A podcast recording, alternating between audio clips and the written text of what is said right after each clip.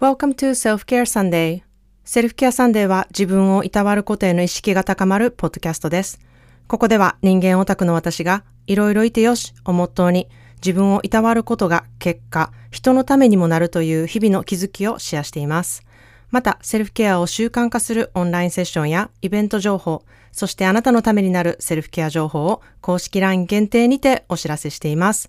Your self-care starts right now.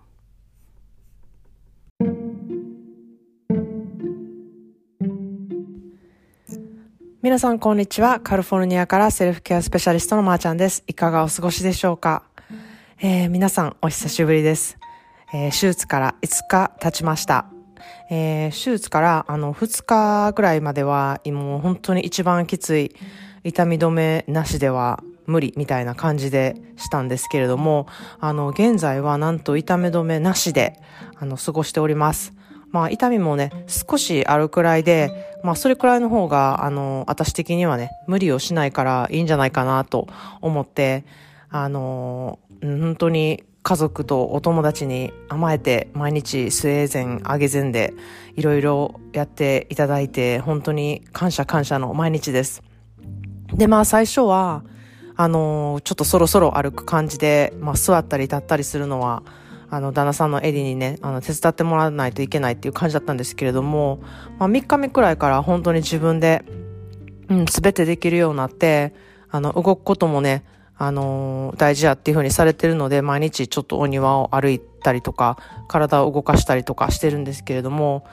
なんか、この機会にね、たくさん映画を見たりとか、本を読んだりできるとかしようとか思ったんですけれども、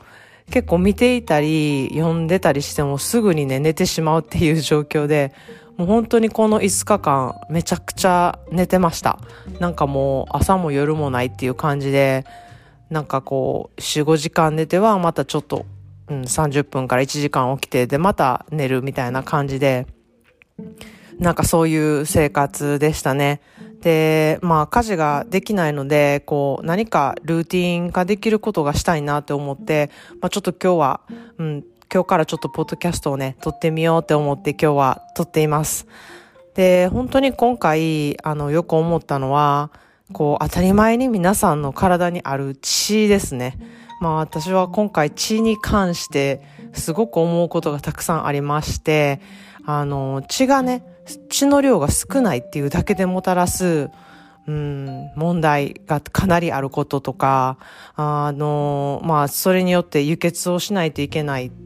ことになって、まあ、輸血がもたらす問題とかに、まあ、直面したんですね。で、まあ、とにかく血がないってなると、本当に生活がしにくいレベルのしんどさになるんですね。で、そのしんどさってなかなかこう、分かってもらえないというか、なんか病気でもないし、風邪をひいてるわけでもないんだけれども、とにかくエネルギーがないしんどいっていう感じですね。なので、こう自分ですごい頑張って、なんか大丈夫やはずやのにみたいな感じで無理をするっていうことが出てくるんですね。なので、あの、多少女性のね、皆さんは生理期間にね、あの、血がやっぱり少不足したりとか変血気味になりがちだと思うので、あの、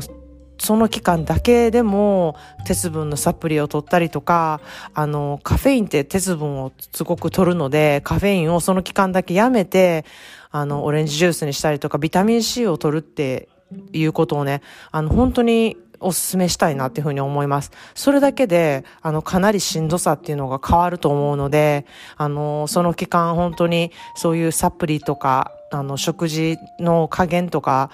で、あの、体をね、いたわってほしいなっていうふうに思ってます。で、まあ、今回の手術で、あの、日本とアメリカの違いをね、本当にたくさん感じることがあったんですね。で、まあ、それは、うん、アメリカではね、ほぼ入院することっていうのがないんですね。まあみんなにすごいびっくりされたんですけれども、え、その日に帰ってきたみたいな感じで、で、まさに出産も、あの、本当に生まれてす、うん、すぐ、まあ、帰ってくるっていう感じなんですね。で、まあ、私の手術も午後3時から、まあ、3時間ぐらいの間であの、終わった手術なんですけれども、まあ、全身麻酔から起きたのが夜の9時半ぐらいでして、もう10時ぐらいには家に帰ってるっていう状態だったんですね。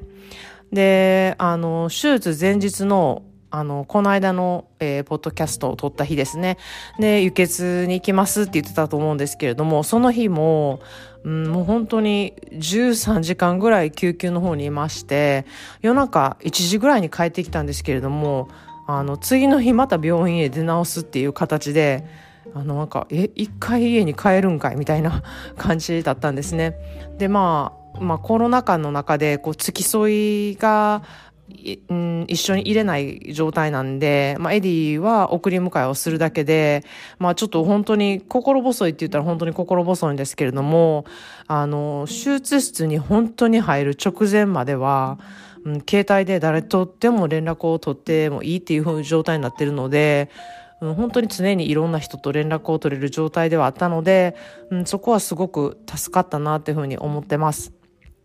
で、あの、まあ、入院しないこと、自宅療養でね、あの、良い点悪い点もありまして、まあ、まず、自宅なので、こう、やっぱり落ち着くし、家族がいるし、うん、動物もね、あの、いるので、そこら辺は本当に、あの、気分的にはめちゃくちゃいいなっていうふうに思うんですけれども、まあ、病院じゃないので、こう、お薬の時間とか量とかを、やっぱり全て把握して管理する人が必要なんですね。で、まさにトイレに行く時とかも手伝ってくれる人がいることとか、なんか問題あった時ですね、やっぱりまた病院へ戻らないといけないっていうね、不便なことがあったので、うん、まあ家からね、病院までは車で5分なんですけれども、まあそれでも救急を通して行かないといけないとか、うん、まさに今の時期だとコロナにかかる可能性も高くなるっていうこともありますし、まあ、行ったり来たりで相当疲れるんですね。なのであのそういうのもねもう入院してたらなんかそういうことは全部していただけるのでなんか入院も悪くないなっていうふうに思ったりもあのしました。で、本当にたくさんのリスナーさんの皆さんから、なんかゆっくり安静にしてくださいっていうメッセージだったり、手術の成功をお祈りしてますなどとのね、あのメッセージを本当にいただいて、あの、ありがとうございました。まあ、あの、ちょっと私のペースでできるだけ、うん、あの、ゆっくりポッドキャストを続けていきたいなっていうふうに思ってます。で、まあ、手術後、ね、本当に初めて、うん、出血していないナプキンを見たときは本当に感動というか、ホッとというか涙が出ましたね。なんか、うん、出血がないっていうだけでこんなに、ああ、もう大丈夫なんや、みたいな風に思えたことがもう本当に嬉しかったですね。で、こう、改めて当たり前にこう、できることが、